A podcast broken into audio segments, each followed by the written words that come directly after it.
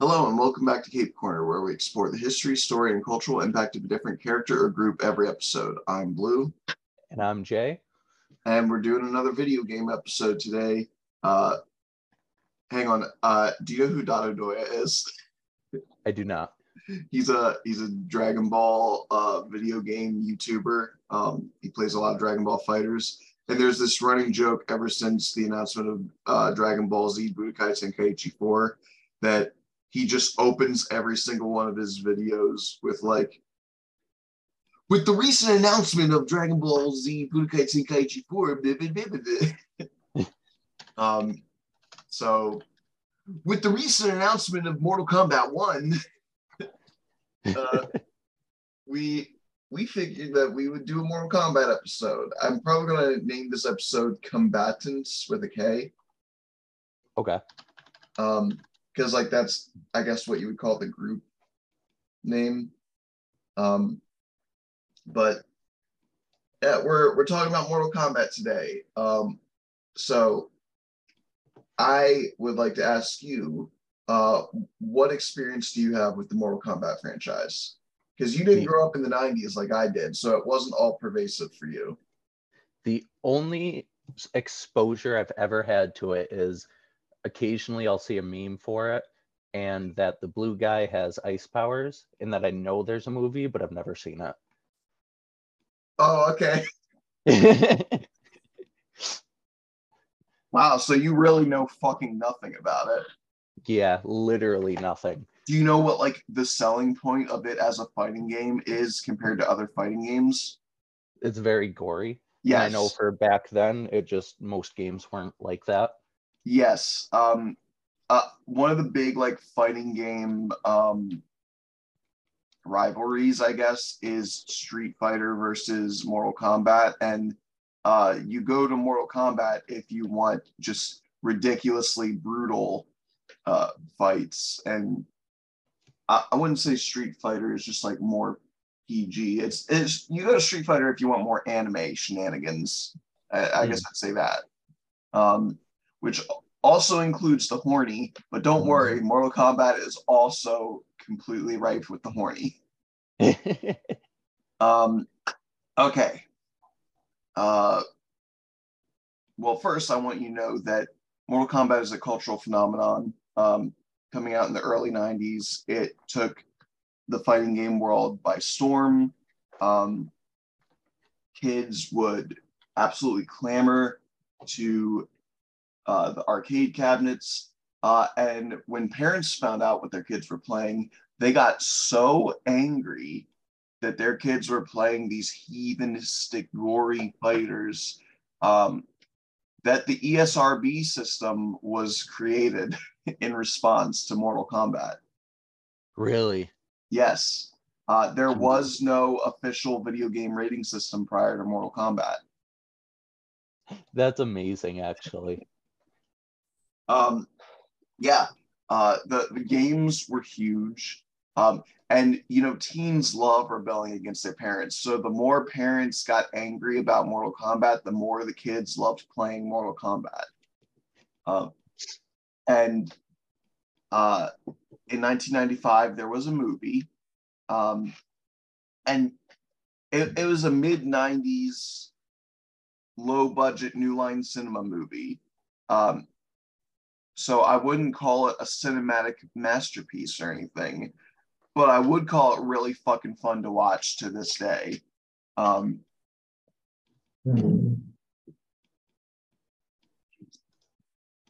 sorry, I had to take a stomach call.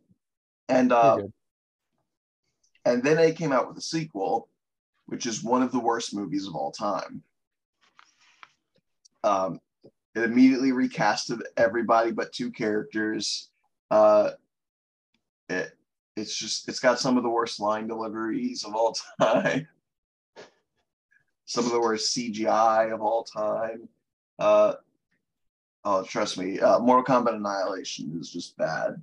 Uh, if you're ever looking for a giggle um, with like a 10 second clip, um, look up Too Bad You Will Die. um, All right. the character Sindel uh, gets revived from the dead, and Kitana comes up and she's like, Mother, you're alive. And Sindel's like, Too bad you will die. That's great. It's one of the worst line reads ever, line reads ever. It's so good. Um, okay. So the lore of Mortal Kombat. Uh, this is the shit that's gonna get insane. Okay.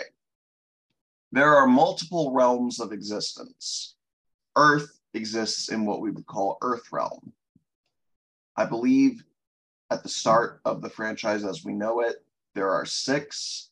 There's Earth Realm, Outworld, the Nether Realm, Edenia, and then two others that I can never fucking remember because they're really not that important to the story. I'm just putting it out there. They they pop up once or twice in like the spin-off games, but they're not that important. Uh, so those are the main four you want to know about. Um, Edenia is like a cool sort of like fantasy esque place. Outworld is like some post apocalyptic dystopian shit. Earth Realm is, you know, it's Earth. Um, mm. And the Nether Realm is hell. Uh, it's pretty much just hell. so, what happens it, in eons past is that these realms, once they were able to travel to each other and make contact, you know, in ye olden days, what do you try and do? You try and conquer. So they were trying to conquer each other, and there was bloody wars, you know, millions, billions of casualties. And so the elder gods that oversee the universe put a rule in place. There will be no more bloody wars, no more senseless slaughter. If you want to conquer another conquer with a K. Um, because they replace all the K, uh, all the C words with K's uh, in this franchise. It's just a thing they do. Um, okay. If you want to conquer another realm, you have to do it above board. You have to do it in Mortal Kombat. Bim, bim, bim, bim, bim, bim, bim, bim, bim. I fuck. It's one of the best video game theme songs ever. Fight me. Fight Me to the Mortal Kombat theme song. um, and uh, if somebody hasn't gathered my running joke, by the way, um, it's that I know I'm not a singer and I sometimes actively go out of my way to make whatever song I'm singing sound bad. It's like that's like the meta joke. I tried making that sound bad just now, but but I couldn't like I was like, I'm gonna do a, a nasally weird pitch for the b noise, and yet it still sounded like the song. I was like, shit. Um, or maybe I'll listen back to the recording and be like, oh no, that actually did sound bad. Who knows? Uh, anyway, so they invented the Mortal Kombat tournament. Mm-hmm. And what happens is a realm will choose a handful of its best fighters. Uh, it's a once in a generation type deal. So whatever this era of your realm is able to produce in terms of best warriors, that's who can be on your team. And uh, there's not really like a strict limit to how many you could have. Theoretically, people could maybe enter an army, but they only ever really do like a handful of their top tier warriors. So I don't know. Um, mm. Maybe there are rules, but they never say them. So like whatever. Uh, and what happens is if you win the tournament, you do not automatically gain ownership of the other uh, realm.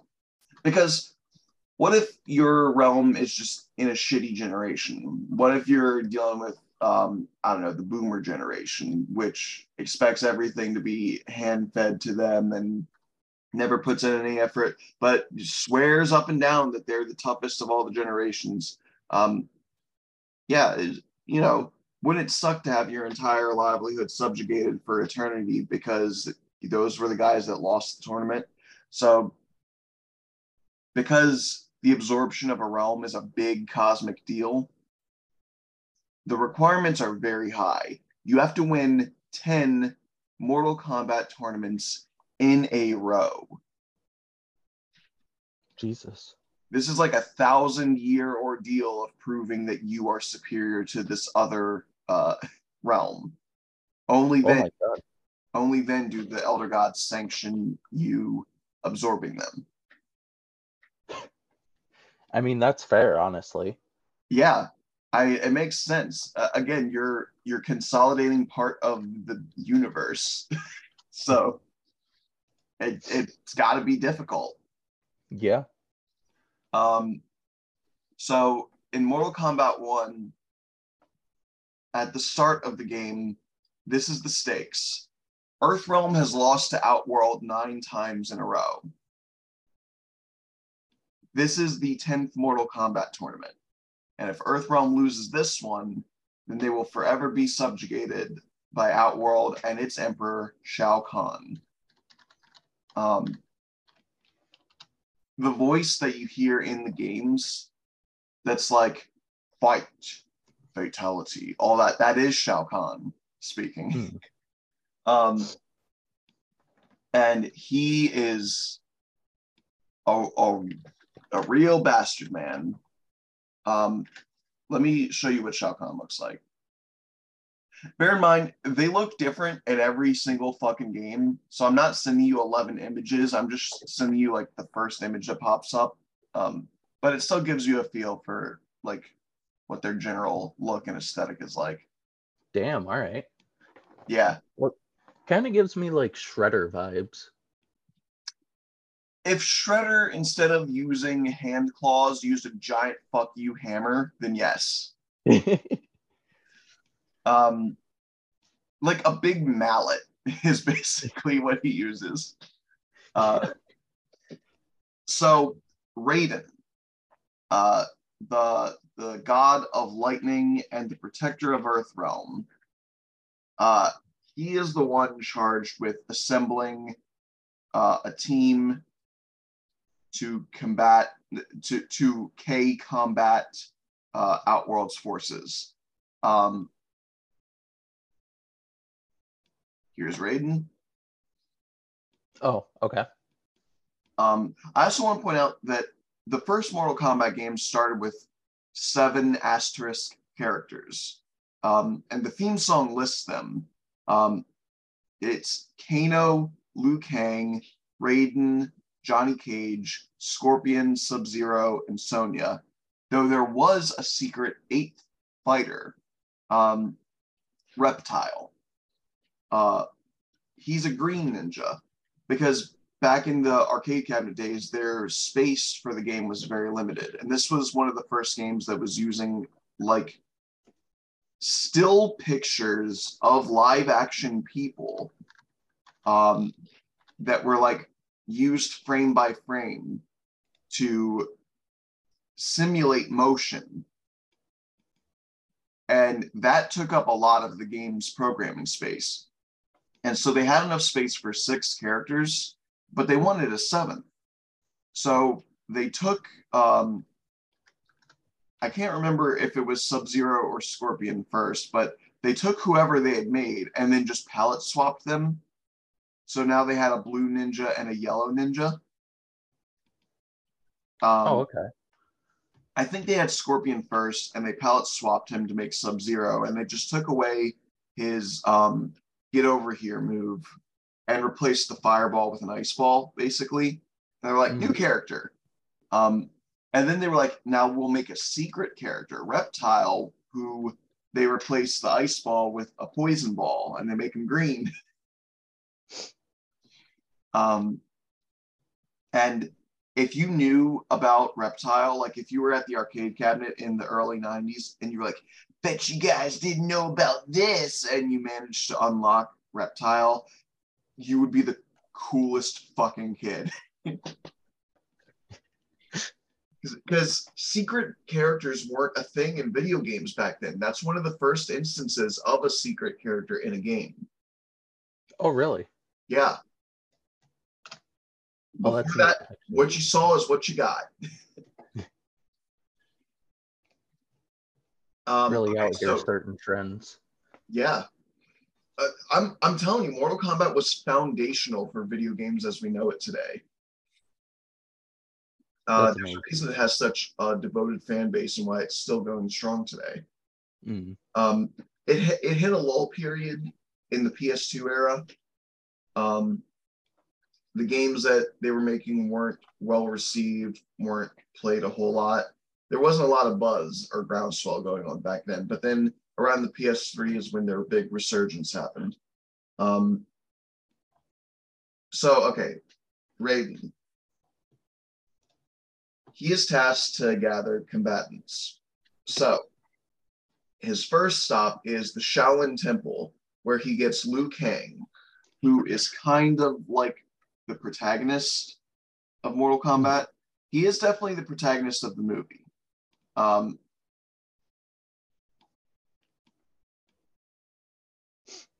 here's what Liu Kang looks like. He is based quite a lot on Bruce Lee. Yeah, I can heavily see that.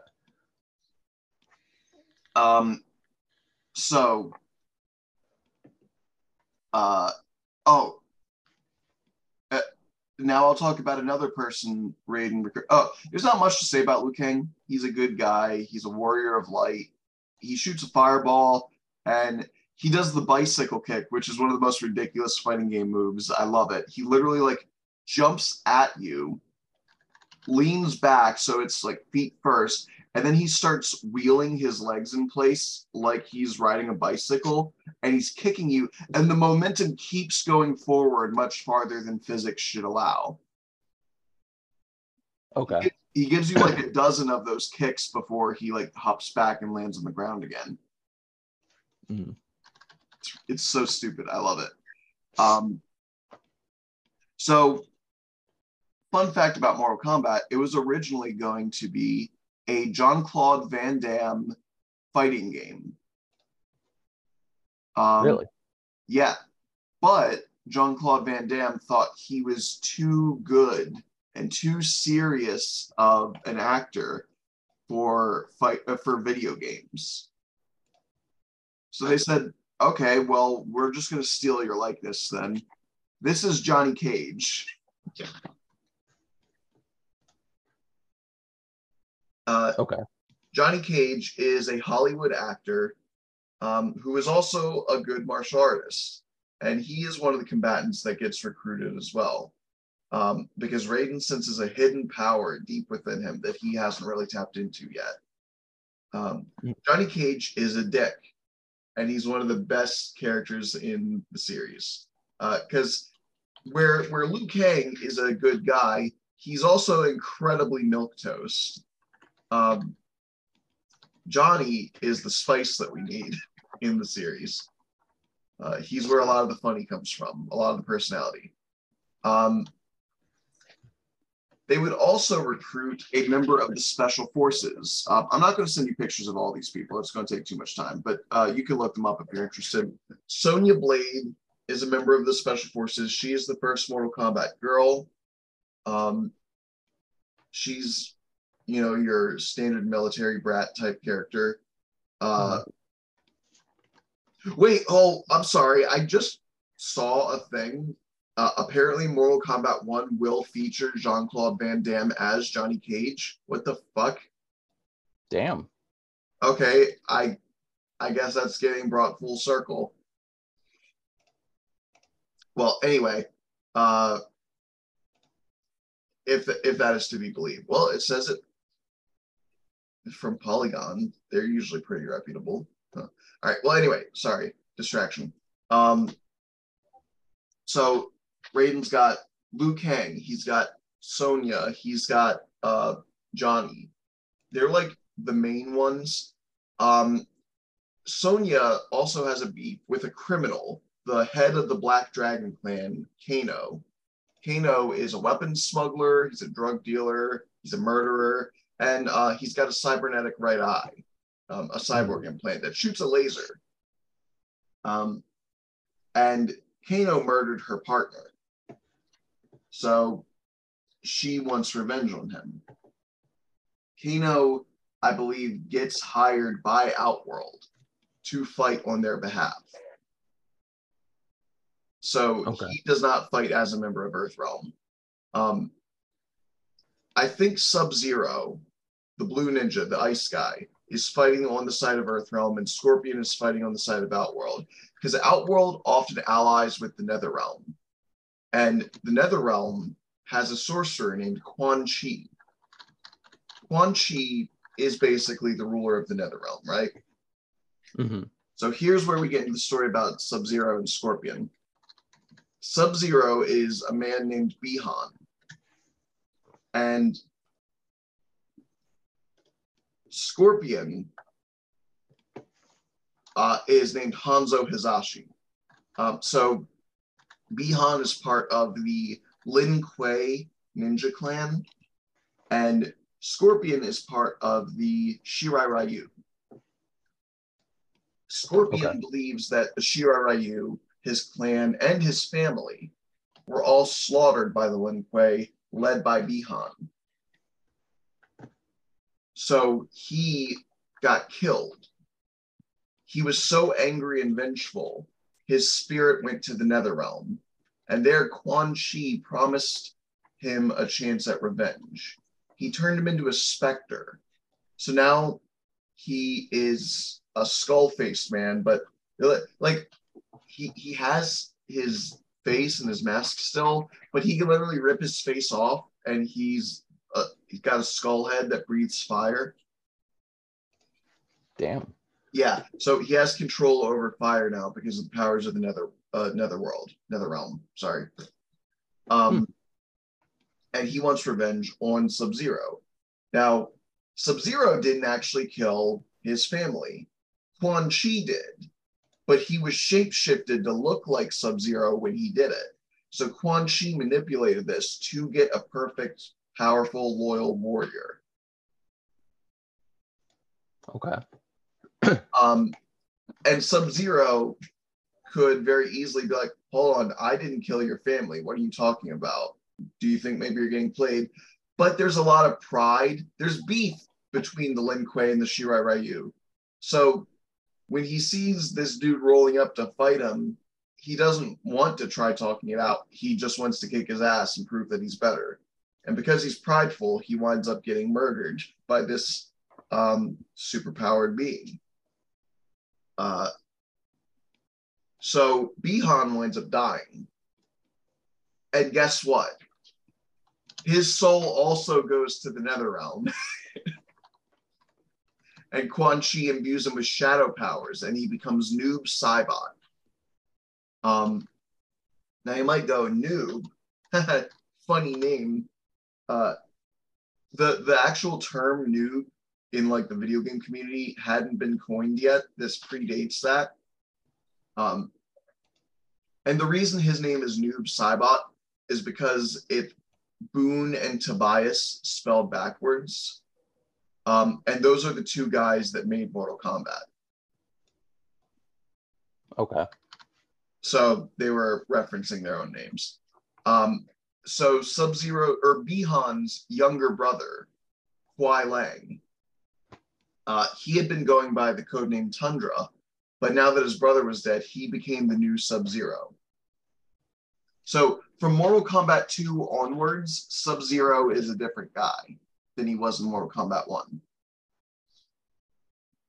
Uh, Do they acknowledge that later in the series? I'm just Yes. curious. Okay. um, because uh, you can have Sub Zero fighting Noob Saibot. And uh, the, as the games go on, like once they get past the arcade cabinet era, they actually start doing like story cutscenes and whatnot. And you don't just have to gather the story from either watching the movie or reading the manual or the side of the arcade cabinet or whatever. Um, Hmm. So uh, uh, they do wind up acknowledging that story beat uh, in later games. So the Mortal Kombat tournament is being fought, um, and eventually, the last man standing in the roster is Liu Kang.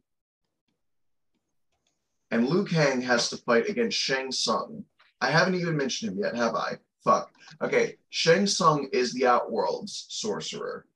He is an immortal being, an old ass man who whenever he beats somebody, when he goes to kill them, he steals their soul and absorbs it into himself. And whatever fighting abilities they had, he gains. So he is trained in like a thousand different styles of fighting. Um, mm. Everything from samurai to gladiator to ninjutsu to whatever. Um, because every time he kills a warrior with a fighting style that he does not already possess, he gets their fighting style added to his repertoire. So he's a major threat. Um, and Liu Kang has to fight him. It's a big old pow, pow, kapow.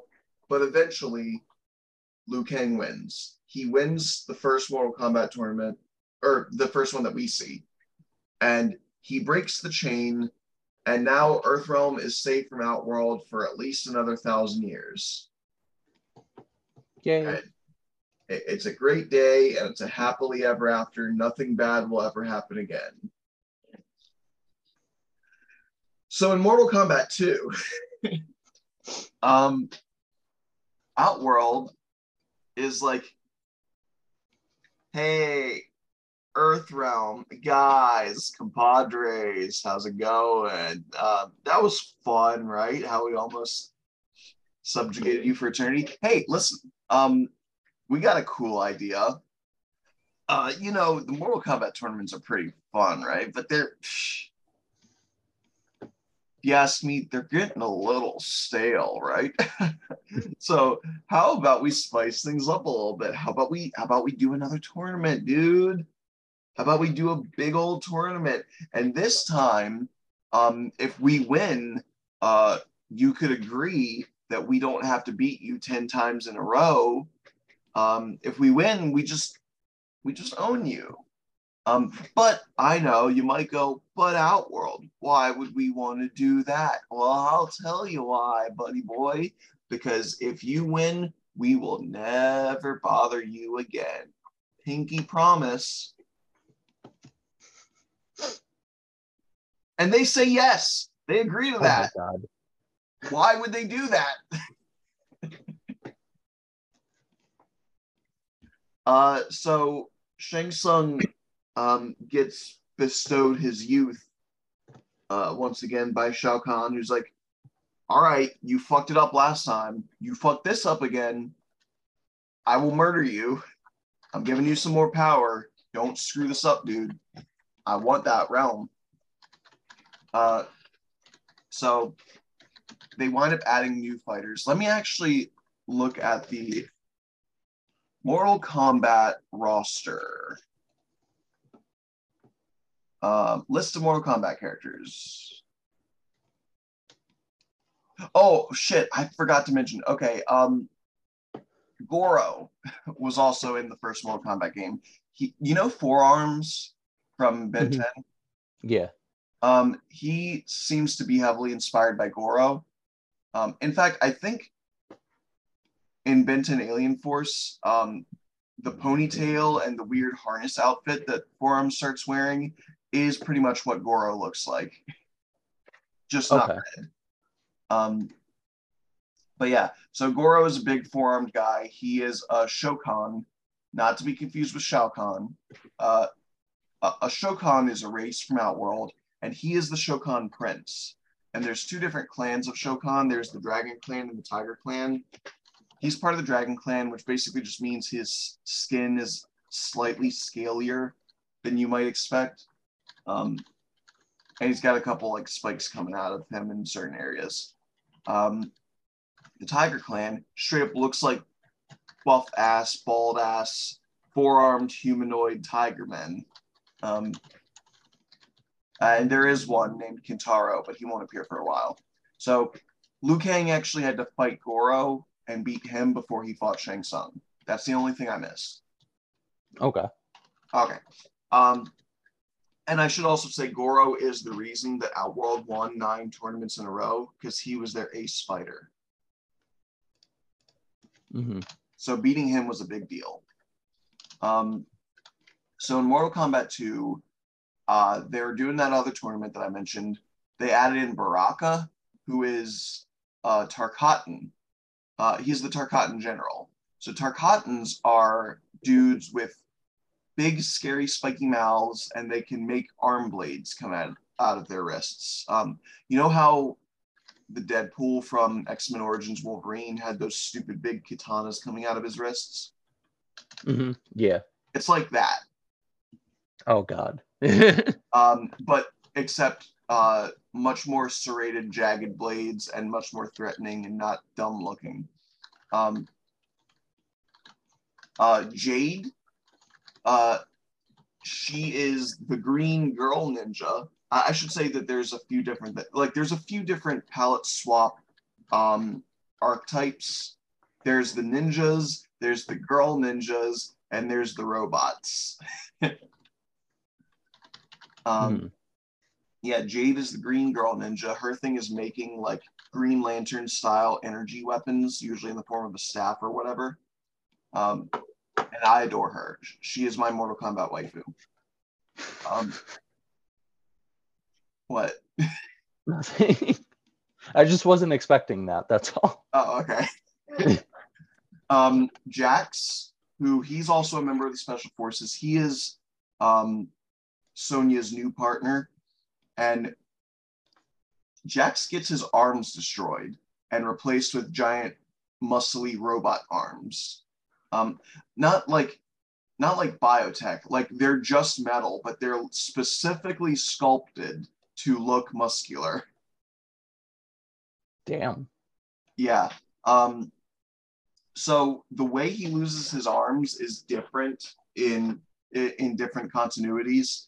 Um, in Mortal Kombat Annihilation, that terrible 1997 movie, he literally just has like armor put on top of his arms willingly, and he can just take it off, and it's fucking dumb. That movie sucks. Um, uh, I, I don't know how it happens in the original continuity. I know in the reboot, which we'll get to later, um, Ermac is a telekinetic ninja that explodes his arms. Um, Hmm. And in the new movie, uh, Jax is fighting Sub Zero, and Sub Zero freezes both of his arms and shatters them off. Um, and uh, regardless, he always loses his fucking arms and he gets them uh, replaced with big robot arms. Uh, this is also the game where Kintaro appears, that tiger Shokan I mentioned. Um, Yeah. Uh, his thing is that he can breathe fire, which Goro cannot do. Uh, we get Katana. She, okay, so Jade is her retainer. She's like her assistant, right? Uh, Katana is the blue girl ninja of the series, and she was the princess of Edenia, uh, one of the other realms I mentioned. Edenia got conquered by Outworld, and the Edenian king, her father, was murdered by Sh- Shao Kahn. And Shao Kahn not only murdered him and conquered his realm, but then he took his wife as his own and adopted his daughter. Damn. So Sindel, the queen of Edenia, was now the empress of Outworld, and Katana became the princess of Outworld. Um, and uh, but she fucking hates Shao Kahn. She wants revenge for her dad. So even though she's technically part of Outworld's team, she acts like a double agent and tries to help Earthrealm beat them. Mm. Um, and as a result, Jade also pretty much helps them because you know she's sort of just a ride or die for Katana originally. Um, and while I'm talking about Katana, we got like a minute and a half left before our, our force break. Uh, but Mileena, so Mileena is a clone of Katana. She is the pink girl ninja, but they couldn't properly clone her. There were missing DNA sequences. So they filled in those DNA sequences with Tarkatan DNA. So they're, they're the girl ninjas, they wear masks. If Katana takes off her mask, she looks like a normal lady. When Mileena takes hers off, she's got this big, scary, toothy smile that goes like from ear to ear. So she looks way more monstrous. I think I remember seeing something uh her actually. Uh, Google Mileena because we got less than a minute, so that'll be a good way to fill in the time. It's M I L E E N A. Oh yeah, I have seen her. yeah, she's a fan favorite. All the monster damn. fuckers love her. she Can you can have my who? number. Are you also a monster fucker? No. Okay, I'd make an exception for her though. I I gotcha. Um, I'm just saying Jade is right there, and she doesn't have scary teeth. Uh, all right, I'll I'll continue talking about these guys in in a minute when we come back. I'm not going to talk about every character. Howdy. Okay, I was just saying I'm not going to talk about every character in the series. By the way, there's like a fucking over a hundred of them.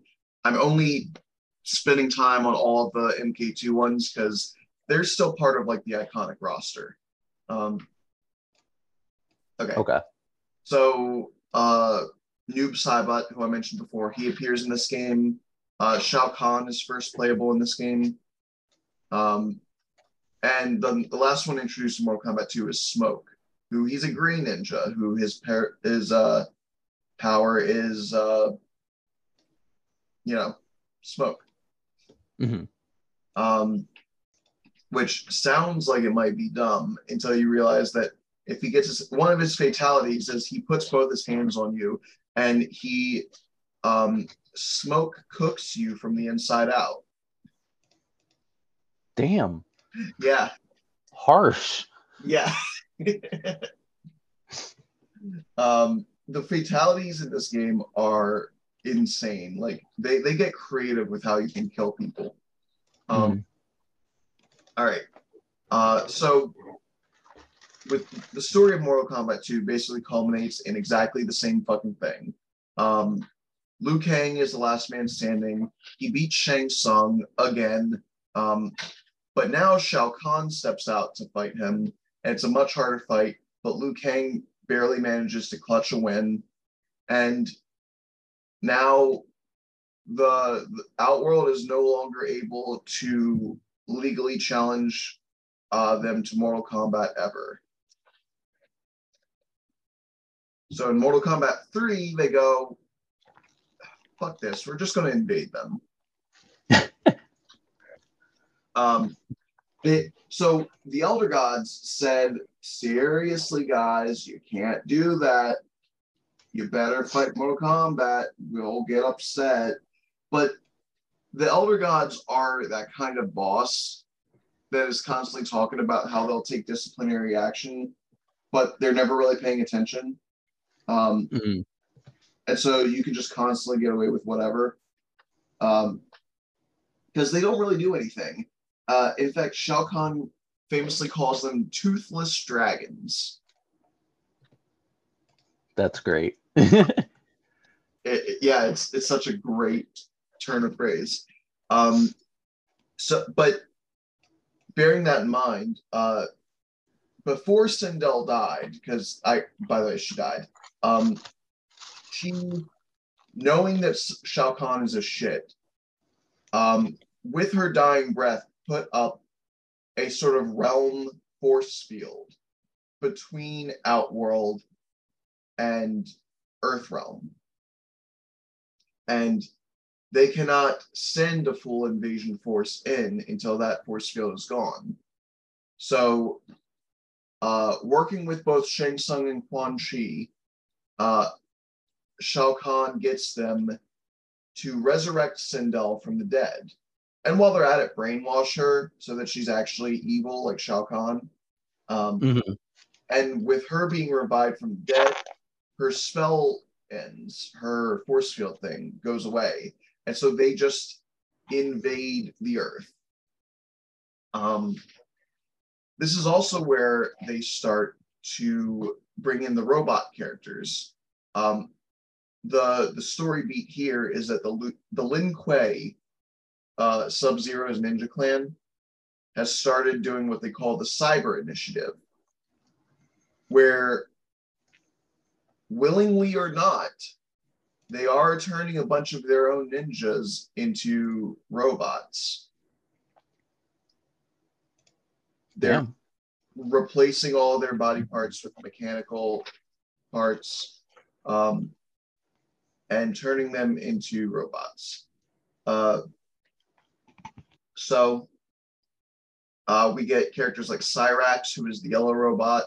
Uh, we get Ermac, who is the red ninja. He's he is a legion of like a thousand souls, um, and apparently that makes him telekinetic. Uh, Cabal, he's really cool. He's like a burn victim wearing a gas mask, and he's got two hook swords, and he is super fast. His uh, most annoying move is that he runs back and forth um, across the screen, and he runs past the opponent, and they start spinning in place, and it's like a stun move. That actually sounds pretty cool. It is. He is very fun to play. um,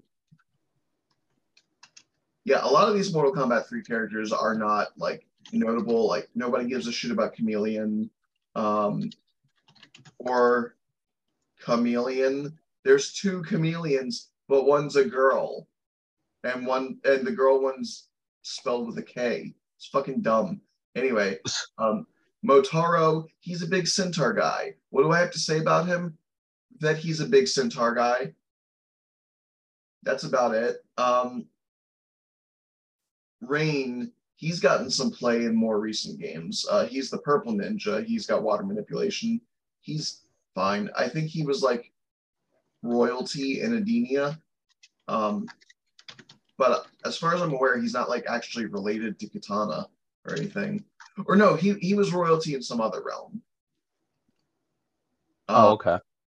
yeah, he's he becomes more important later on uh, when these characters Taven and Daegon appear, but I don't really know a whole lot about that. But uh, Night Wolf, he's a Native American dude, and as a result, he gets the power of animal spirits.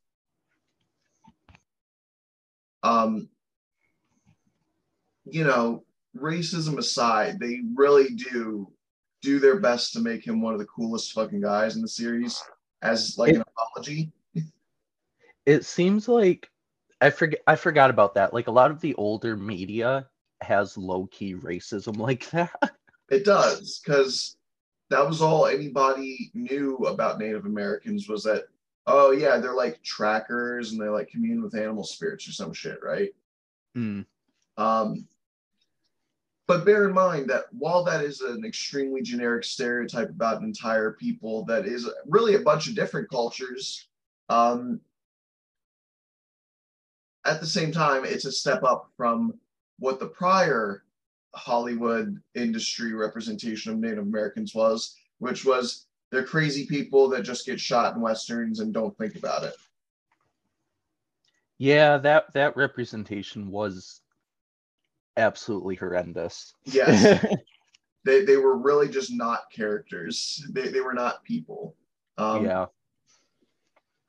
Uh, but yeah, so uh, like anytime they do use Nightwolf in modern iterations, they go out of their way to make him one of the coolest fucking guys. And I think that that actually is an apology for the low key racist um, origin of the character. They're like, no, no, we don't actually want to like be assholes to Native American people. So look, since we've already made the character, we can't really like change too much of that. But we can make him one of the strongest fucking guys in the series. How about that? At least they're trying. Yeah. I'll give them that. Unlike a lot of other companies that just don't. Yeah. Um, Sector is the red robot. He's really fucking annoying because he shoots missiles. Um, I fucking hate him.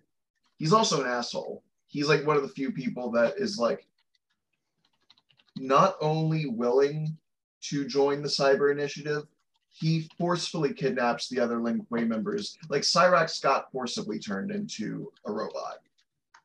Mm. Um, we see Shiva, who she's the first uh, female Shokan. Um, Sindel obviously appears in this. She is a banshee. She has a sonic scream attack and she's got super long hair that she can manipulate at will, and she'll wrap you up in it um, and just bash you around like she's the Hulk and you're Loki. um, she is a dangerous motherfucker. Oh yeah, and Mortal Kombat 3 also introduces Stryker. Stryker is a cop. oh God. Um, and I I recently watched Maximilian Plays um, do a tier list on characters that he wants to see return in the next Mortal Kombat game. Um, and he got to Stryker. He was like, you know what? I want to put this Stryker in like we don't need him, get rid of him. But I'll tell you what, he can come back is if you just go full ridiculous, go full commentary with it, make him the biggest bastard, um, make him an asshole, make like go a cab with him, and then he can come back. I support that. That would be amazing, actually.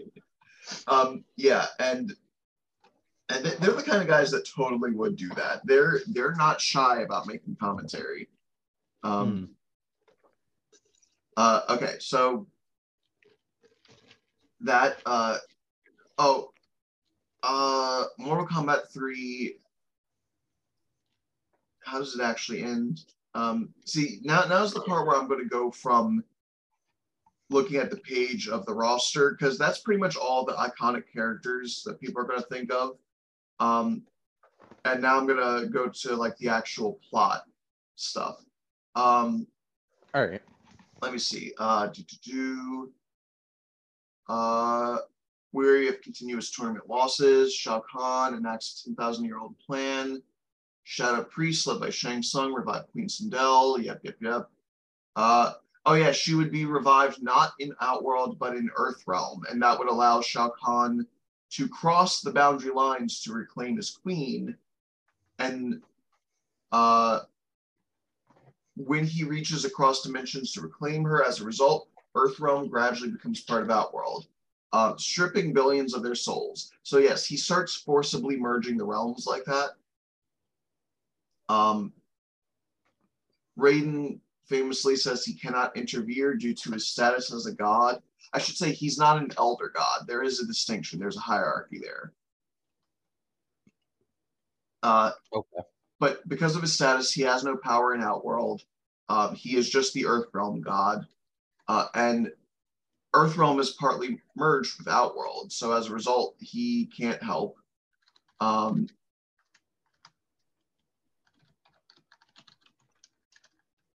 uh, every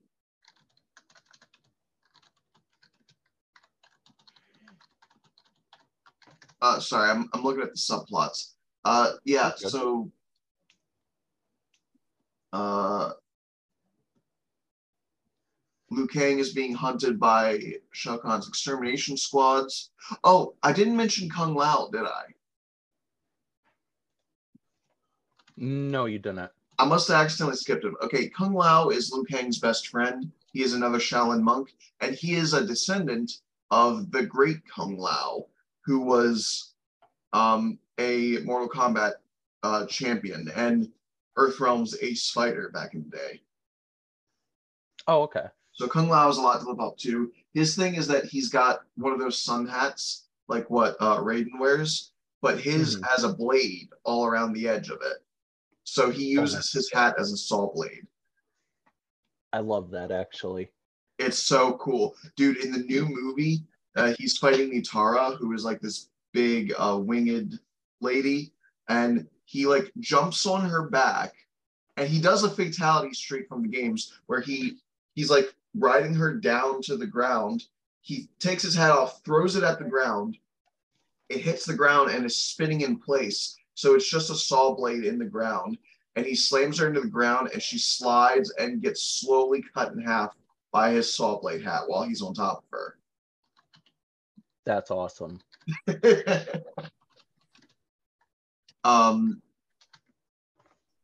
yeah, Soulless Machines. Uh, Jax discovers both Sonya and Kano. Uh, bu- bu- bu-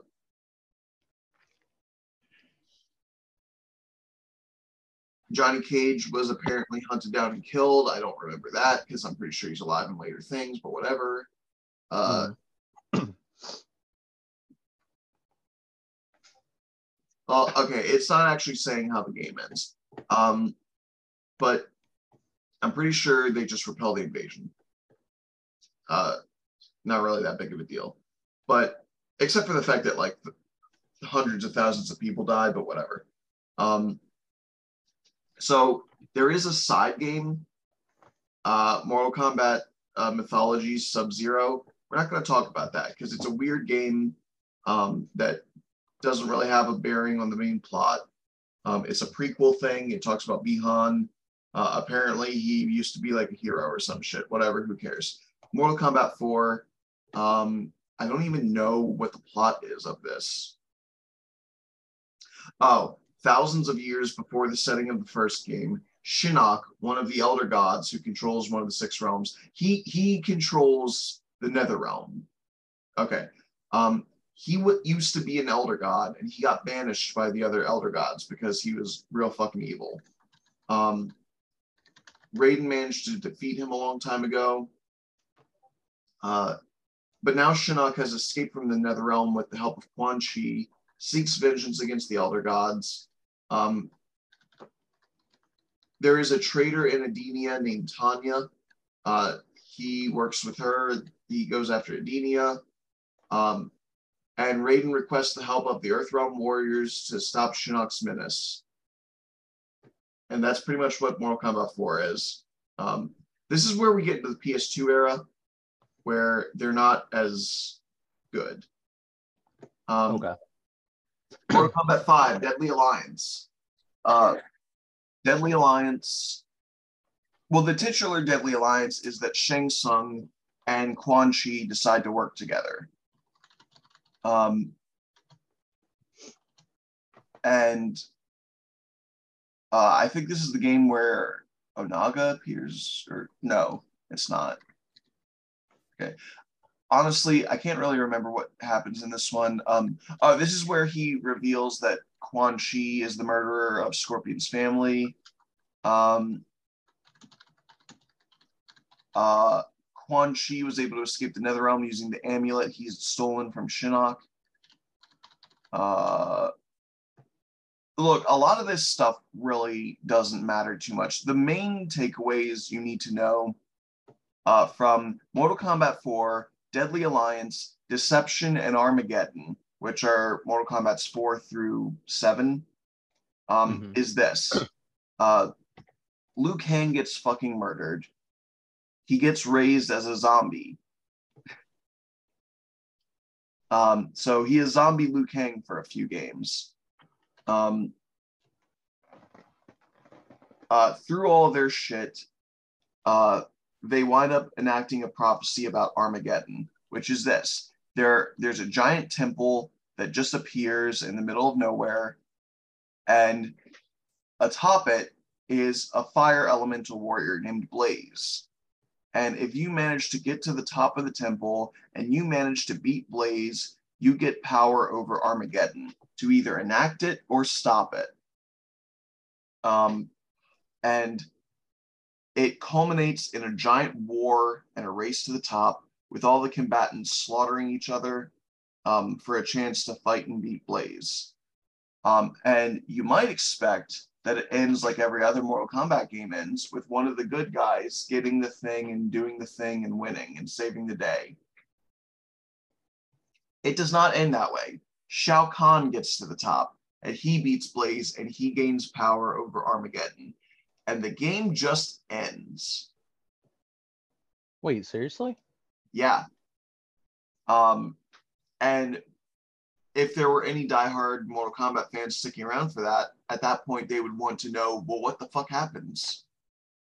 So of course, the next game, Mortal Kombat 8, is non-canonical and is Mortal Kombat versus DC Universe. Damn. Imagine getting so fucking cockblocked when you see that the next game has Scorpion versus Batman on the cover. That's insane.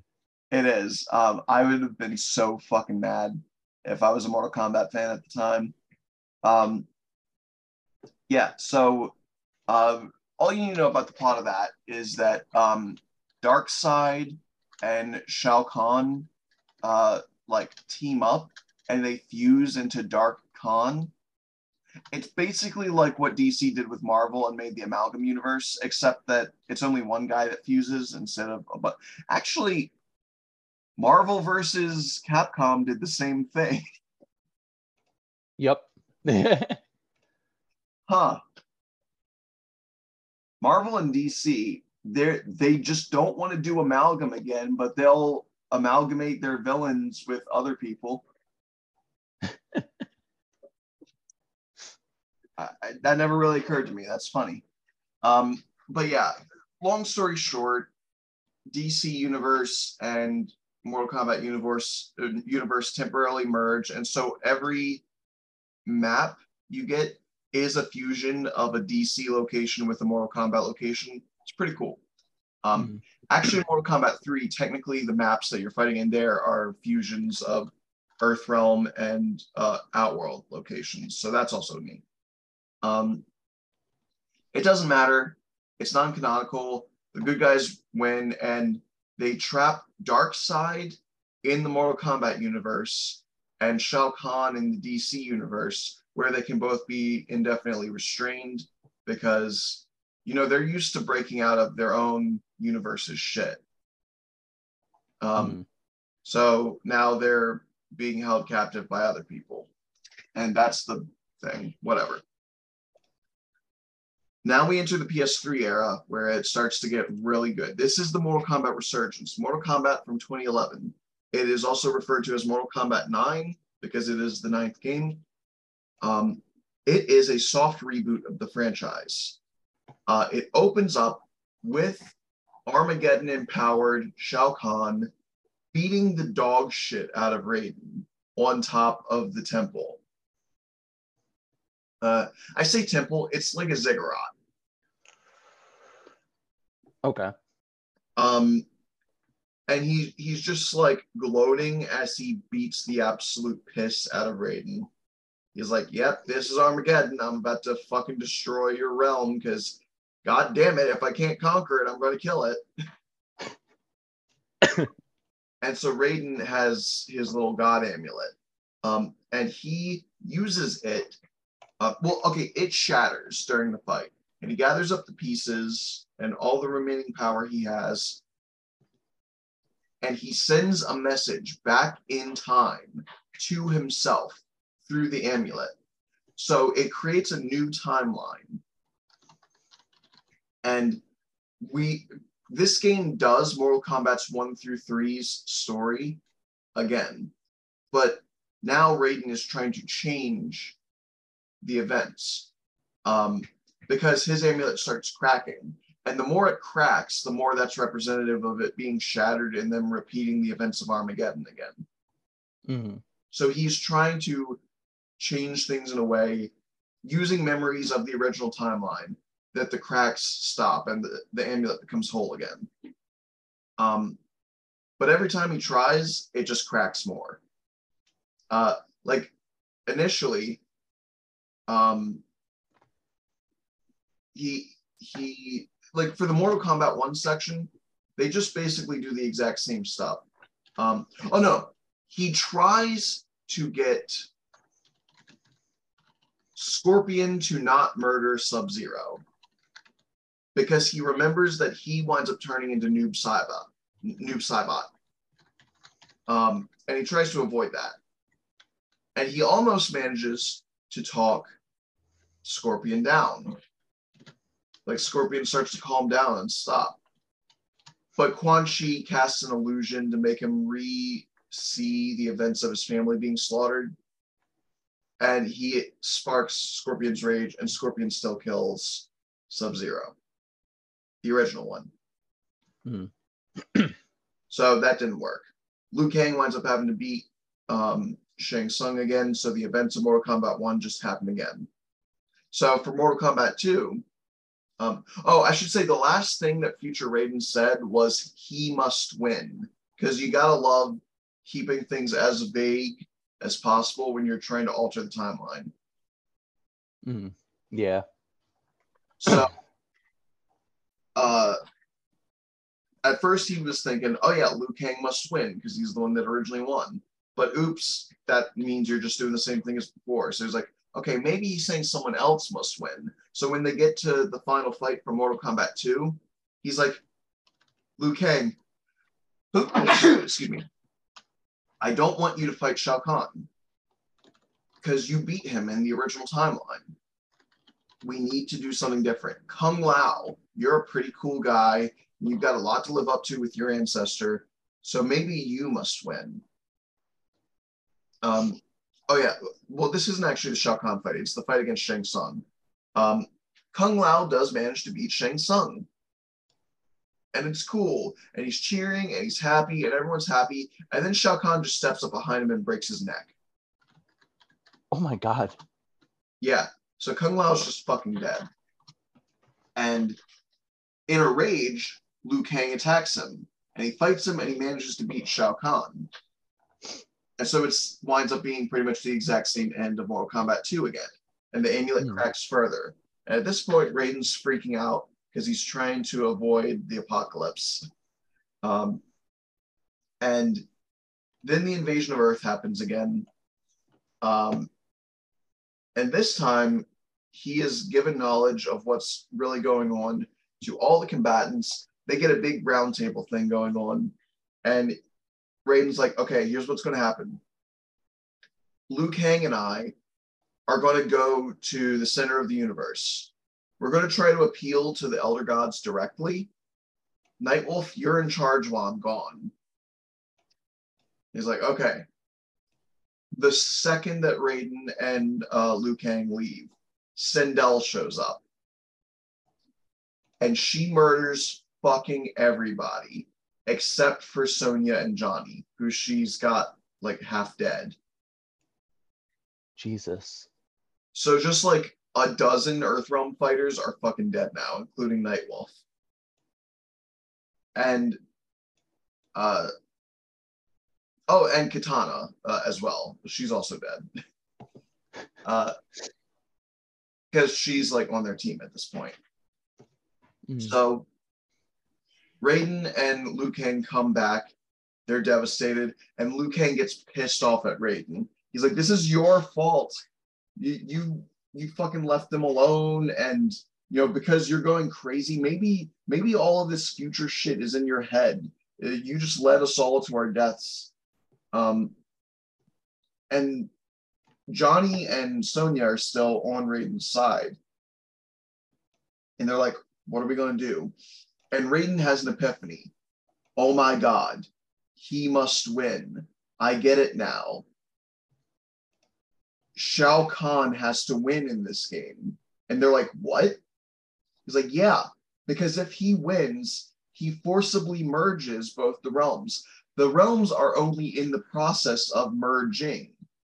He technically hasn't done anything substantial to the cosmos yet. But if he wins and Earthrealm and uh, Outworld become completely merged, then he'll have subverted Mortal Kombat and the Elder Gods will have to take action. And Liu Kang's like, You're a fucking idiot. They haven't done anything all this time. You think that's going to make them move? And so they wind up getting into a fight because Shao Kahn starts to come through a portal. Mm. And Liu Kang's like, I'm going to stop him. And Raiden's like, no, you have to let him through. That's the only way this is going to work. And so uh, Liu Kang starts fighting Raiden. And in self defense, Raiden electrocutes Liu Kang, setting off his fire powers and accidentally burns him alive. Wow. And so Liu Kang winds up dying again. So Shao Kahn comes through and starts beating the dog piss out of Raiden again. Except this time he's doing it above like New York City instead of above above a ziggurat in the middle of nowhere. Um, and he winds up reenacting the voice lines, and we get to see this cool cutscene where every time Raiden's getting hit, it's flashing between this instance and the instance from the end of Armageddon. Um, with Shao Kahn saying basically the same lines, like the elder gods masquerade as dragons, but they are mere toothless worms. That's what it was, toothless worms. Um, which is even better. uh, so uh, Raiden's like, Elder gods, why? Why are you not doing anything? But then suddenly, like the heavens part, golden light comes out, and you see like a bunch of tiny little golden dragons, and they like surround Raiden and empower him, and he gets fully healed. His amulet gets restored to one piece. Um, and he gets temporarily empowered as an elder god. Mm. so the final fight is Raiden versus Shao Kahn. And I'm going to tell you this it does not fucking matter what difficulty you set this game to because Raiden versus Shao Kahn at the end of Mortal Kombat 9 is one of the most unfair and difficult fights in a video game I have ever played in my life. That bad? It's so fucking stupid how difficult it is. I hate it. I hate it. But I beat it. After like 50 fucking tries, I beat it. Christ on a stick, dude. It sucks. um, but Raiden does apparently win according to the game's story, even though the mechanics say otherwise, he wins, and those little golden dragons come out, and they all bite the shit out of um, Shao Kahn, and he explodes, and his helmet helmet falls on the ground, and Shao Kahn is dead. Damn. He is gone. He will not come back without some serious shenanigans. Um, so Mortal Kombat 9 ends. Oh yeah, I forgot. So before Raiden uh tried to appeal or uh, tried to do that thing of letting Shao Kahn through, like immediately after Liu Kang and Raiden came back, and before he did the oh he must win means Shao Kahn deal, he actually went to the Nether Realm to bargain with Quan Chi. Mm. He tried to bargain, getting the Netherrealm to side with Earthrealm.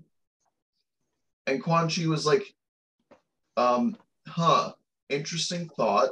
What would I get out of this uh, deal? And Raiden's like, for every one of our Earthrealm soldiers that dies in the coming battle, I will let you have claim to their souls. And Quan Chi's like, ooh, ooh, God of Thunder, that's pretty fucked up. Offering the eternal souls of people from your realm to me just so you can win. Dark. And it should be noted there is a dark Raiden, like somewhere along the line in the PS2 games, his blue lightning turned red. I never think to mention Raiden as an inspiration for my amplitude character. but that's pretty clear um, now that I've said it out loud. Uh, but yeah, his blue lightning turned red and he became uh, much darker, much more grim dark.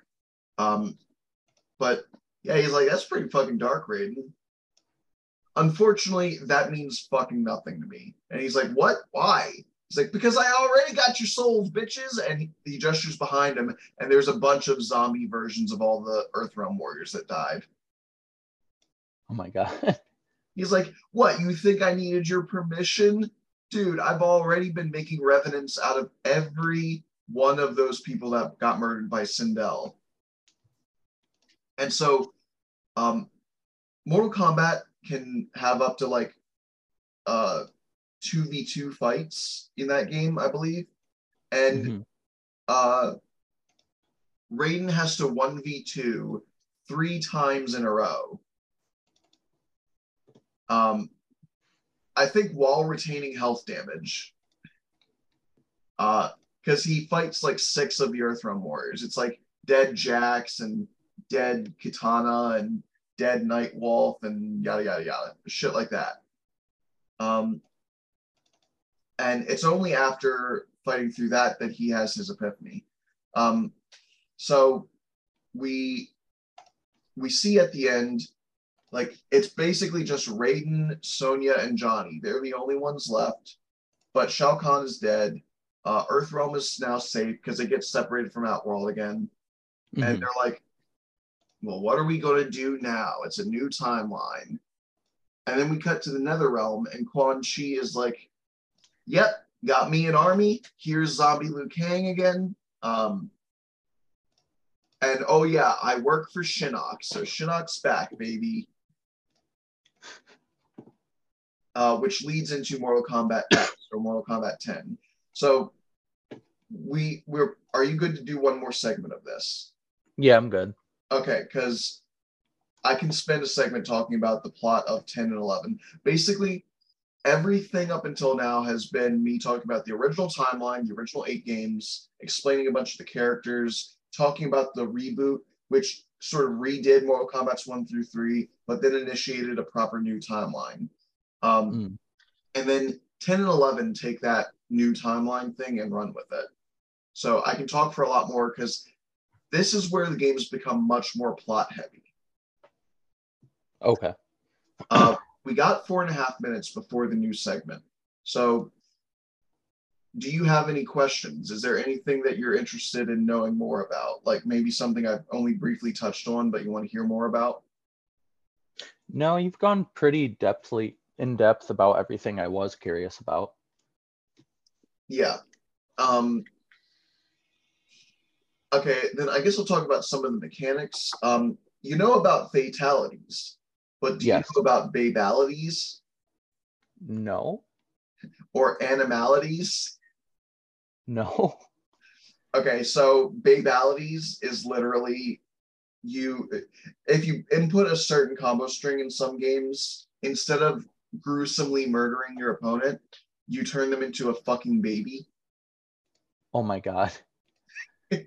and they've all got funny uh, baby things. Like I think if you turn Shao Kahn into a baby, um, he can't lift his hammer, and he starts crying about it.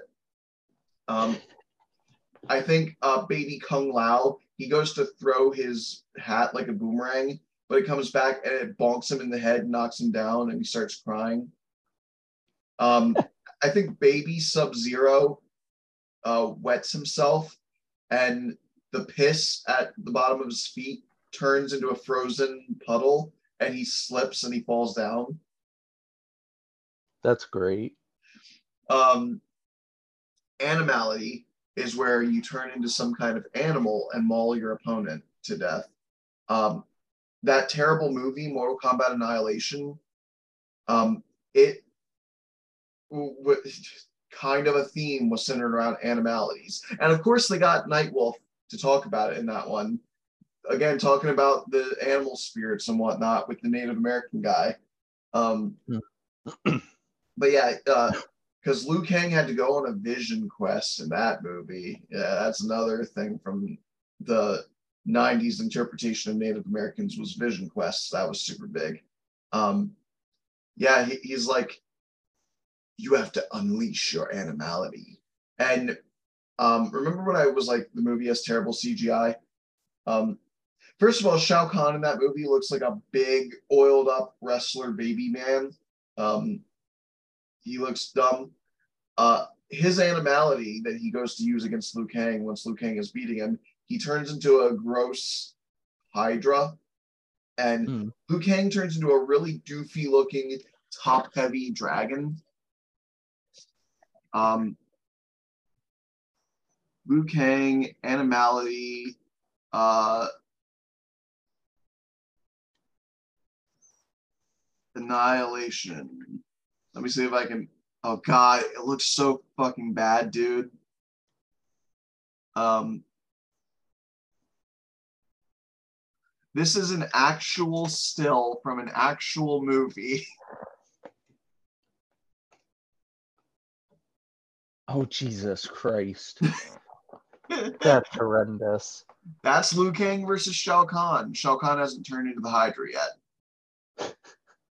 Um, uh, I, I want you to look at the scene in motion um, to see just how bad it is. Uh, how much time we got left? Less than a minute. Okay. Uh, watch this um, and we'll come back and we'll get your reaction to it. Uh, Right. We're back. And I'm just going to sort of dawdle and let the time run out until then. This animation is absolutely horrendous. the fucking transition of Shao Kahn transforming into his animality looked so fucking stupid. He had a giant ass forehead. Yeah. this is horrible. Oh god. Um, oh god, the top comment of this video is wow, these are some pretty impressive special effects for a fan film. This movie had a budget of over $30 million. Oh my god. Jesus Christ. Bear in mind, $30 million in 1997 money. So, Yeah. oh boy. Okay. God, I would never want that that movie linked to my name if I ever made movies. yeah. All right. Um, but yes, uh, the that movie is the worst thing that Mortal Kombat has made. Do not worry. I that is not representative of the quality of the series. Um, in fact, if you want to see something that's representative of the quality of the series, now that we're talking about Mortal Kombat 10, um, a- a- as one last thing I want to link you to, uh, I want to show you the Mortal Kombat 10 trailer, which is one of the coolest video game trailers, in my opinion. I fucking love it. Um,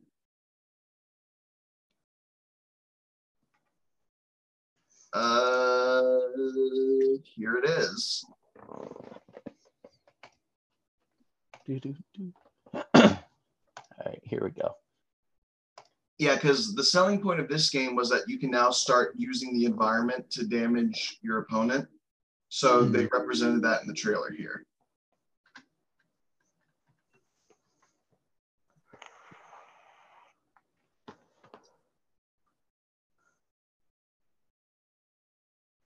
Right off the bat, the special effects are better.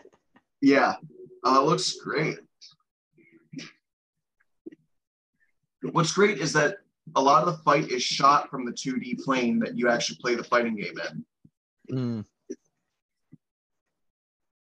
Tell you that you're not my competition, I'm always ran from you're going in, I ain't running up my point. So you think I can get it talking about because I really live it. For the rights on the mission, I'm fear, the hope, Like, vision, they This is strikingly what the games look like these days. that's insane.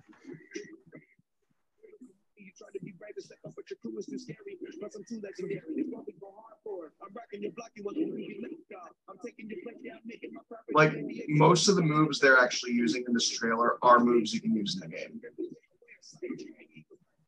That's awesome, actually. Yeah, I like when they do that and not just add things for flair. yeah.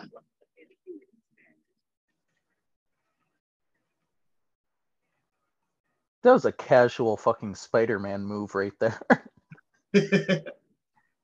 it's so fucking good, dude. that actually looks amazing. It is.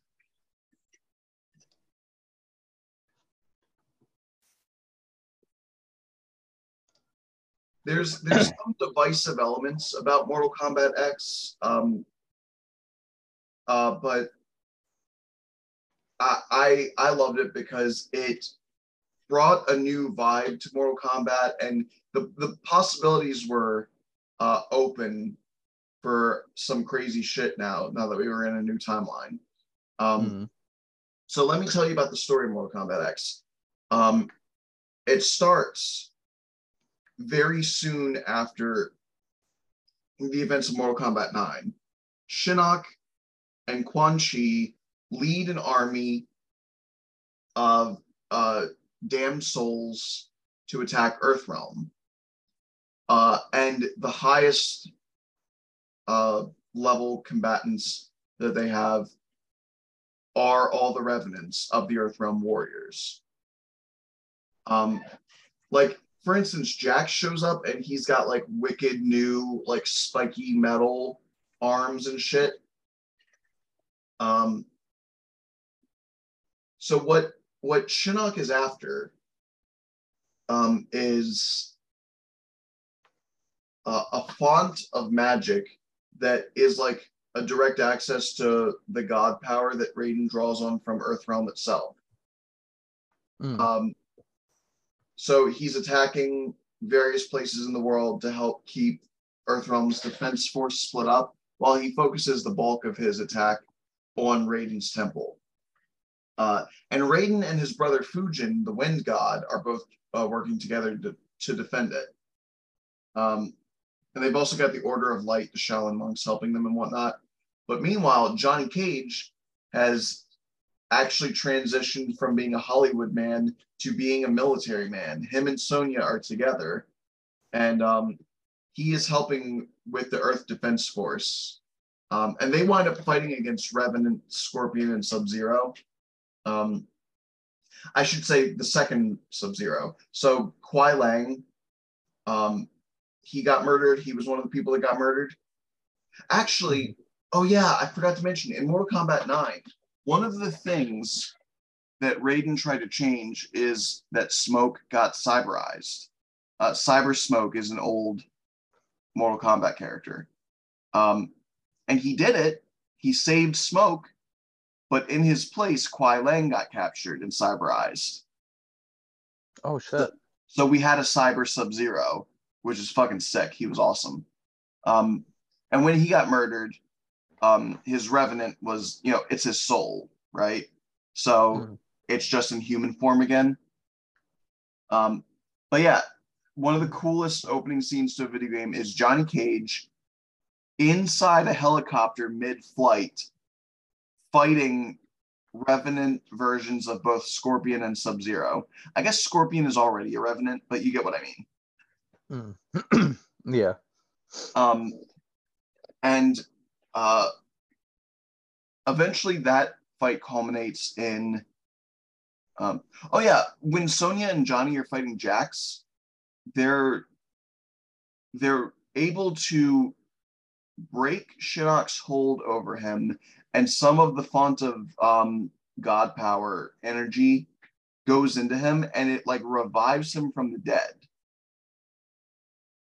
And so he's just alive now. And so they realize they can revive everyone else using this method. Mm. Um, and so they manage to get to the temple. Shinnok is there, and he is sort of beating the brakes off of um, Raiden and Fujin. And Johnny goes to fight him. And suddenly Johnny starts growing with glowing with green energy.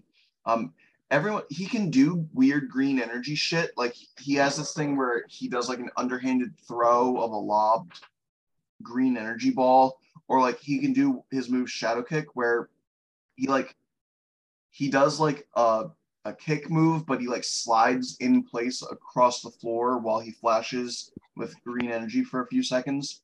He starts getting this green glow completely. And we find out that the reason that Johnny has had untapped potential is because he is a descendant of ancient warriors, um, an ancient warrior race on Earth that used to fight in the Mortal Kombat tournament religiously. Um, and they're like Celtic warriors or some shit. I can't remember. But so he starts tapping into that power and he manages to beat Shinnok with it. And they decapitate that motherfucker and they take his amulet. And Raiden uses the amulet to revive all of the revenants, except for Revenant Liu Kang and Katana, who weren't around when he did that. Um, Okay. so Revenant Liu Kang and Katana, after Shinnok and Quan Chi are defeated, they decide that they're going to be the rulers of the Nether Realm. Um, and then we cut to like 25 years later. And now a bunch of the combatants have kids. Um, and this game introduces Cassie Cage, who she's the daughter of Johnny and Sonya. Um, has a lot of the look and the fighting style of her mom and a lot of the attitude of her dad. So she's basically um, what if you took a, a stereotypical valley girl like a Barbie and you made her a military brat? And guess what?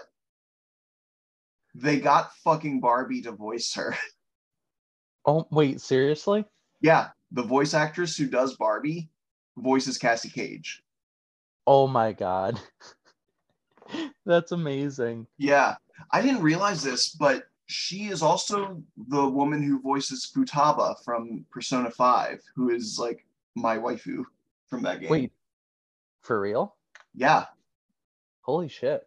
So she really has a good range. She can be Valley Girl, hi, I'm Barbie, or she can be a fucking gremlin neat freak who like spends way too much time playing MMOs.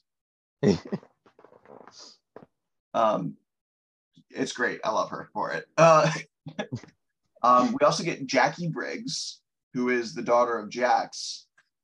Um, she has not lost her arms, but she does have these like cyber gauntlet things she wears on her hands that allow her to mimic her dad's fighting style a bit. Mm.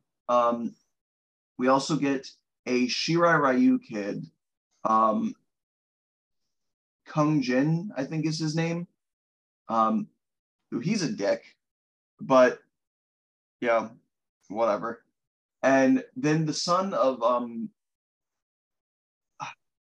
Kenshi. Kenshi is this blind dude who helped them fight in the battle against Shinnok at the beginning of the game.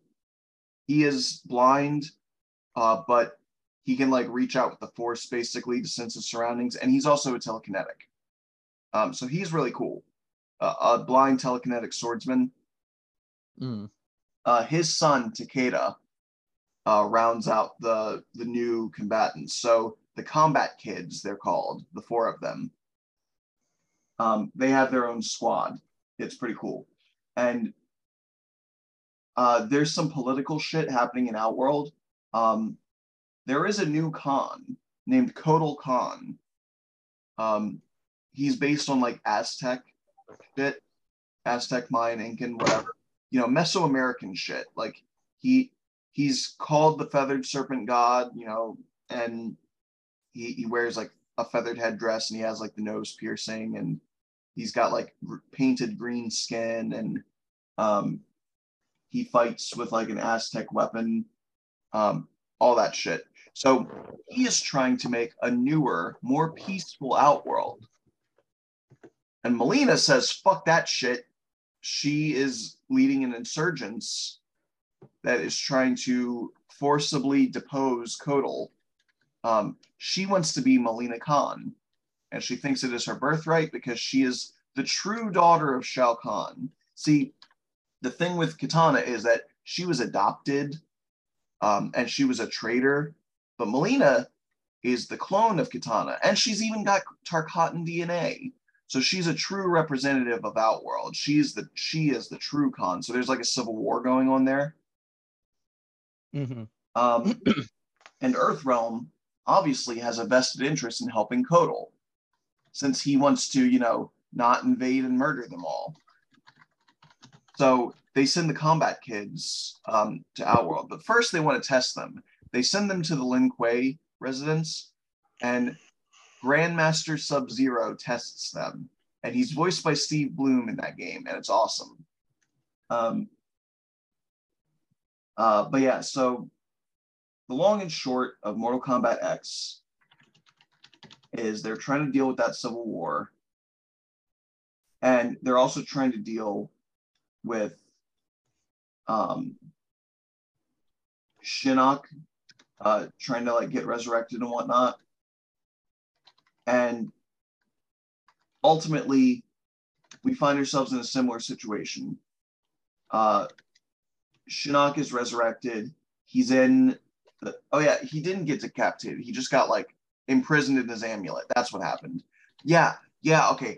Mortal Kombat X. I'm not going off of Wikipedia. I'm going off my own memories. Sorry. In Mortal Kombat X, um, the big thing is that not only are they trying to quell the civil war in Outworld, but Shinnok's amulet appeared in Outworld, and Shinnok is trapped inside of it. And they're trying to not let people who would release him get a hold of it, but alas, um, they released him. Shinnok is out. He's back in Raiden's temple again. He's trying to corrupt the life stream or whatever the fuck it is. Um, and he beats Johnny this time.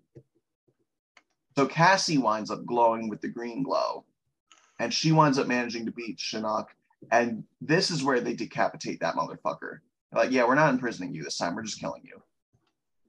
And um, he's like, you can't kill me, you idiots. I'm an elder god. I'm an immortal. They're like, oh, well then I guess this is really going to suck for you then. And they decapitate him. Rip. So now he's just an animated head that can't do anything. Um, and so Mortal Kombat X ends. They're like, yeah, we did it. We saved the day.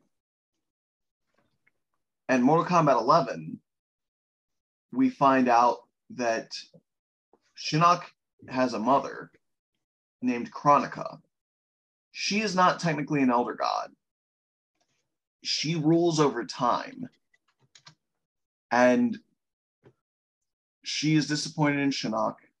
Um, and she starts converting combatants from across the different realms to her cause, whether they're Earthrealm or Outworld or whatever. Anyone who will listen, saying, whatever trauma you've gone through, I can alter your past. I can change it. Join me. We're going to make a new timeline, a perfect timeline. And uh, one of the people she manages to convince is Jax, who is depressed about the loss of his wife. Um, he's been a farmer since he got resurrected from the dead. Um, and really, Jacqui and Jax wind up fighting because Jacqui is firmly on the side of we have to protect this timeline. And Jax is like, no, we need to bring your mother back. We can have a timeline, a life where all of us live together. Um, and yeah, it, basically, the entire thing becomes about stopping Kronika from rebooting the franchise again. Um, she is manipulating battles. These battles generate energy, which she is absorbing into her little tiara, her crown, and Hmm. uh, she's going to absorb all this energy into her crown, then use it on the sands of time to reverse time. And one of the big things that happens is that she merges the past with the present. So we wind up seeing past versions, like from the first three Mortal Kombat games, the original trilogy of characters come to the future. And some of them interact with themselves. Johnny Cage, when he was just a Hollywood douchebag, meets Johnny Cage, the military man and father. And those two fucking hate each other. Um, Okay. That's very interesting. Uh, Liu Kang, he he comes from the past, so he's alive, um, and he's not happy to hear that uh, the future version of him is an evil revenant warlord. Oh, Um, but Raiden decides to keep the details of how that happened to himself. Raiden's also been using Shinnok's amulet a lot now, so he started turning into Dark Raiden again. Um, because he likes the power boost, uh, and he thinks he's still doing it for the side of good, but he's acting more and more corrupted as time goes on. Um, there winds up being a thing where it turns out Jade, who has basically just been an assistant to uh, Katana throughout this entire franchise, actually has had a romance in the past with Kotal. So now Kotal and Jade are trying to like be the top dogs in Outworld. Um, oh yeah, Mileena's dead now. I, I forgot to mention that. Um, Okay. but things culminate. The Revenant Liu Kang tells the past Liu Kang. Oh no, okay, I remember now. So uh, the the past Liu Kang gets kidnapped by Kronika um, and taken to where she is. And Revenant Liu Kang starts fighting with Raiden. And in the middle of their fight, Raiden suddenly gets a flash of knowledge. This isn't the first time this has happened. When he created a new timeline in Mortal Kombat 9, this was not the second timeline. This has happened a lot. Kronika has been constantly recycling the timeline, remaking it, trying to make it what she deems perfect, condemning these people to endlessly slaughter each other across time over and over and over again. And the only people she fears that could stop her are Raiden and Liu Kang. So she always manipulates things so that those two fight and kill each other. Damn. We see like six different universal iterations of Liu Kang and uh, Raiden fighting. And at that point, Raiden goes, I can't let this happen anymore. I can't fight you, Liu Kang. But more importantly, if she makes it so that we can't work together to stop her, then we just need to pool all of our combined power into one person. And he starts energizing Revenant Liu Kang. And he does the method um, with the live stream or whatever to revive him. And so what happens is all of Raiden's god power goes into Revenant Liu Kang. Revenant Liu Kang dissipates, and all of that power goes into past currently alive Liu Kang. So he gets the power of two Liu Kangs plus a god, and he becomes Fire God Liu Kang. Damn. And because he's already where Kronika is, the final battle becomes Fire God Liu Kang versus Kronika. And he has the power of fire and lightning now.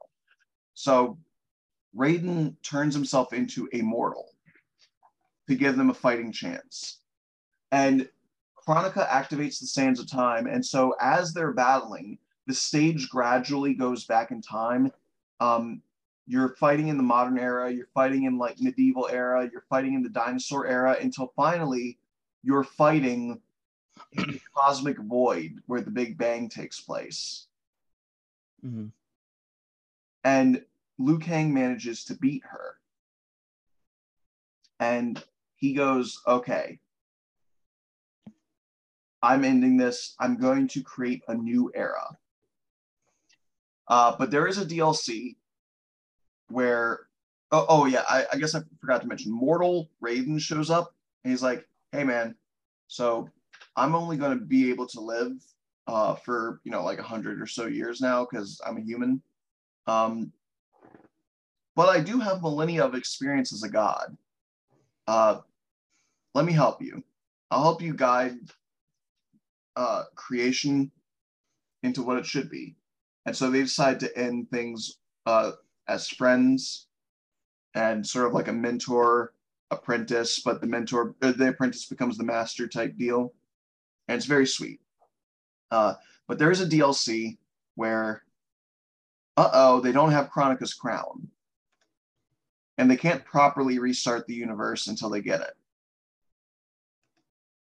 And it's like, well, pretty much everyone else is dead or whatever. How can we do this? And Liu Kang gets a very unpleasant idea. He goes, Wait, I do know someone who can help us. And he enlists the help of Shang Tsung. and he's like, Look, you and me have this eternal beef. I get it. But if you want like I can give you a decent place in the new era. You got to help me get there, though. Shang Tsung's like, huh, yes, all right. We will work together for now. And they wind up hopping between time periods trying to get this crown. Um, without giving Kronika knowledge of what happens and a chance to like change time and resurrect yourself, obviously. Uh, they managed to get it after a lot of chicanery and trickery. But ultimately, Shang Tsung manages to get a hold of the crown and he uses it to empower himself. And so it's at this point in the um, in the DLC, you get to choose whether you want to play as Fire God Liu Kang or temporally empowered Shang Tsung. You get to choose who wins. Um, the canonical version, though, is that Liu Kang wins. Okay. He strips Shang Tsung of the crown and he uses it to create his new era. I bet you wouldn't have thought that Mortal Kombat had this kind of lore. No, I really didn't. I expected it to just to be like some fighting game with maybe a little bit, but not this in depth. Yeah, it it goes deep, bro. so I have one last uh, clip I want to show you. It is the trailer that came out a couple days ago that sparked my interest in doing this episode. Uh, I want to hear your live reaction to it. Okay. Fucking brutal. Holy shit. You have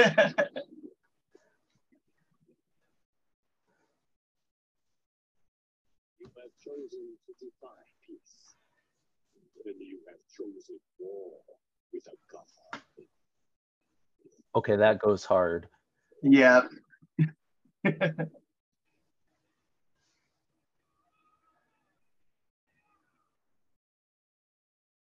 Damn.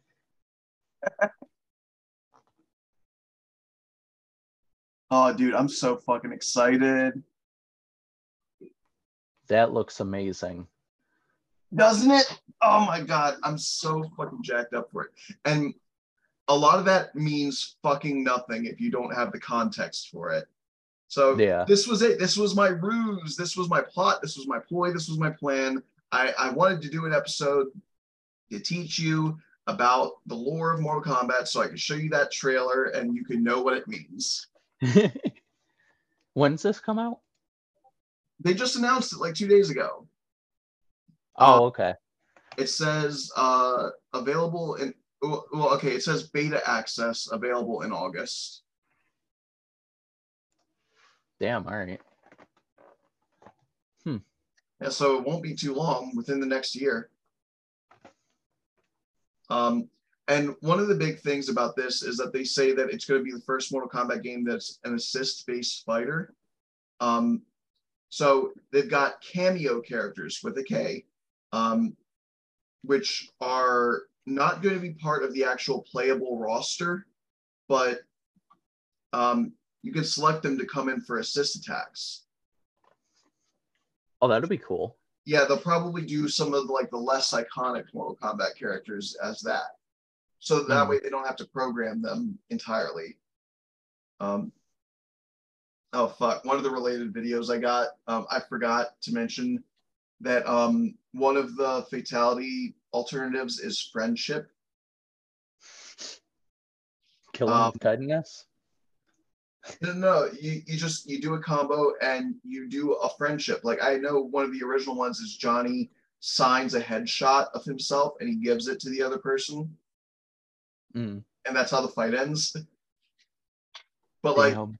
the modern friendships are so fucking funny. Jax does epic sax guy.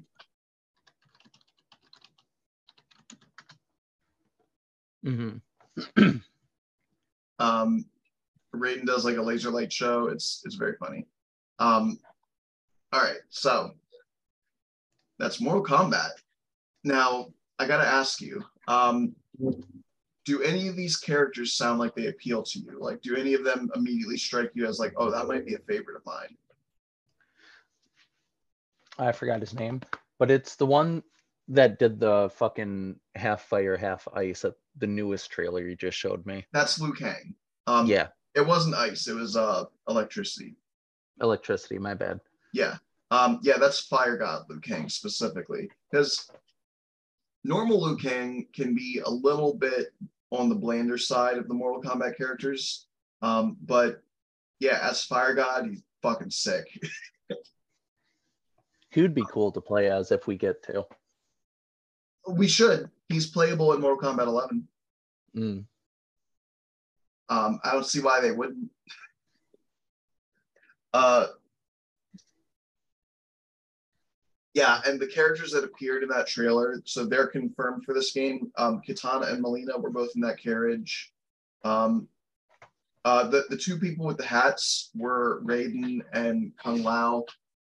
Um, we saw Scorpion and Sub Zero. Uh, and Shang Tsung, obviously, at the end, coming through the portal. So, uh, we we've at least got confirmed that those what is that one two, three four, five six seven eight characters, they're confirmed. Awesome. Um, and um, oh yeah, uh, oh, one thing that a lot of people have been talking about, they very quickly confirmed that Mileena will be in this new game because that's been a controversy. Is that she wasn't in Mortal Kombat 11? People lost their fucking minds. Really? They got so pissed that she wasn't in it because she died in Mortal Kombat X's story, and and the, a past version of her didn't appear when the time portal opened. So people were livid that they couldn't play as Mileena. When I say people are horny for her, people are so like she is like the mainstream fuckable monster girl. I mean, I would. Yeah, I know. um but yeah. Uh anyway, I'm excited. Uh does this seem like a game series that might interest you now? Story wise, yes. Gameplay wise, not really though. It's just not my type of game. Um, if that's the case, I would recommend at least you play Mortal Kombat 11 with the Aftermath DLC. It's free. Um, Okay. because it is such a cool story. I think Jennifer Hale voices Kronika. Oh, really? Yeah, and she's fantastic in every role she does. Um, from Fem Shep to Captain Marvel. Damn. Oh, we still have to talk about Shepard at some point. We do. Trust me, it's it's gonna get done. Uh, okay, so yeah, I, I recommend at least you play that. Mortal Kombat 10, um, I think is also fun, but it's not necessary to do both of them. Uh, Mortal Kombat 10 had a lot of horror movie characters, though, if you're interested in that. Ooh. Oh, I think I've uh, seen a little bit of that actually, or heard about it at some yeah, point. um, Mortal Kombat in modern years will get a lot of uh, guest characters. Like it's had uh, the Spawn is in Mortal Kombat 11, um, RoboCop, uh, the Terminator, Freddy Krueger, Jason Voorhees, um, Joker. It's really easy for them to do Joker because they already did Joker in Mortal Kombat versus DC Universe. So Mm. they've already got that move set done. Um, yeah, there, there's a bunch of cool side characters you can play as in these games. I should also say this is the same team that also did the Injustice games. Oh no shit. Okay. Yeah. Injustice is basically like, hey, remember when we did Mortal Kombat versus DC Universe? What if we just did a DC fighting game? I heard a lot of people loved that game. Again, not really my type of thing, but It's very fun. yeah. Um, I do like fighting games. I don't get like super heavily into them. Like I don't learn how to do TODs or anything like that. I think that shit makes the game not fun. Where if the opponent gets you in a single combo, you can just lose. Mm. Yeah. Like, what's the point? Then I'm not playing a game. I am watching that you perfected a combo. That's cool for you. I want to play a fucking video game. it's not fun if there's not at least some form of back and forth or if there's not at least a chance like even if you get a perfect victory against me if there were multiple breaks where i was able to do things where i was able to throw attacks but i either whiffed on them or you blocked them perfectly or whatever then fine at least I was playing. Yeah. Um, I started playing Power Rangers uh, uh, Battle for the Grid again, and I'm reminded that this game has no combo breaker mechanic, and I just get hit in a 58 string combo in the story mode on easy difficulty, or even in the fucking tutorial, and I'm like, what the hell? It's not anything I'm doing wrong. It's just that I haven't trained myself to do a fucking 50 hit combo. I do like four or five hit combos. Maybe if I'm feeling extra saucy, a seven or eight hit combo. You've heard it here. He's not saucy enough. I shouldn't have to be. No, I understand. It's I shouldn't have to be fighting at a professional level in the fucking tutorial. yeah, that's that's a little insane. Uh, anyway, thank you all for listening. Uh, you can support the series on, uh, I used to say my anchor page. I guess now it's my Spotify for podcasters page. Um, it does not roll off the tongue as well. Um, it works like a monthly subscription, just like Patreon. Uh, and I will shout you out. Shout out to Kyrie who supports me. Um, uh, you can join the Cape Corner Discord.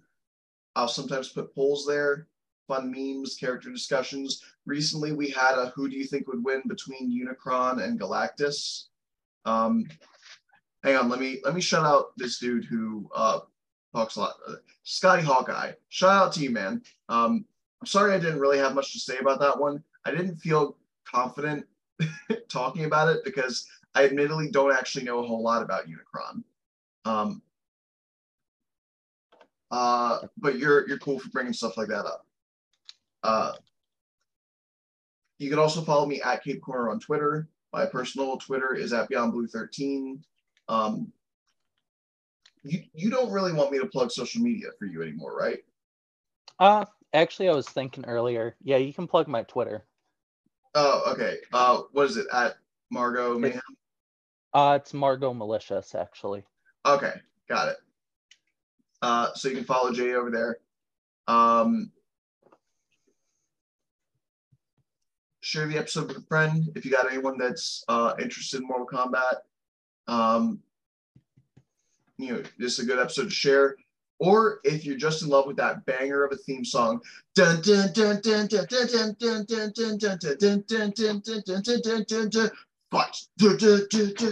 it's so fun, good. Um, I'm just gonna be spamming people with that theme song for the next few months. I apologize for the person that I will become. You're fine. uh, I think that's about it. Oh, Hall of Pods Podcast Network. Uh, so SJW Comic Book Club, uh, True Believers, a comic book podcast, and Fandom Optimists. Link trees in the description. They're all really cool. Give them a listen. We're at less than a minute. So once again, thank you for joining me on this, Jay. no problem. And everybody, thank you for listening. Stay strong, stay true to yourselves, and remember, we can all be heroes. Fatality.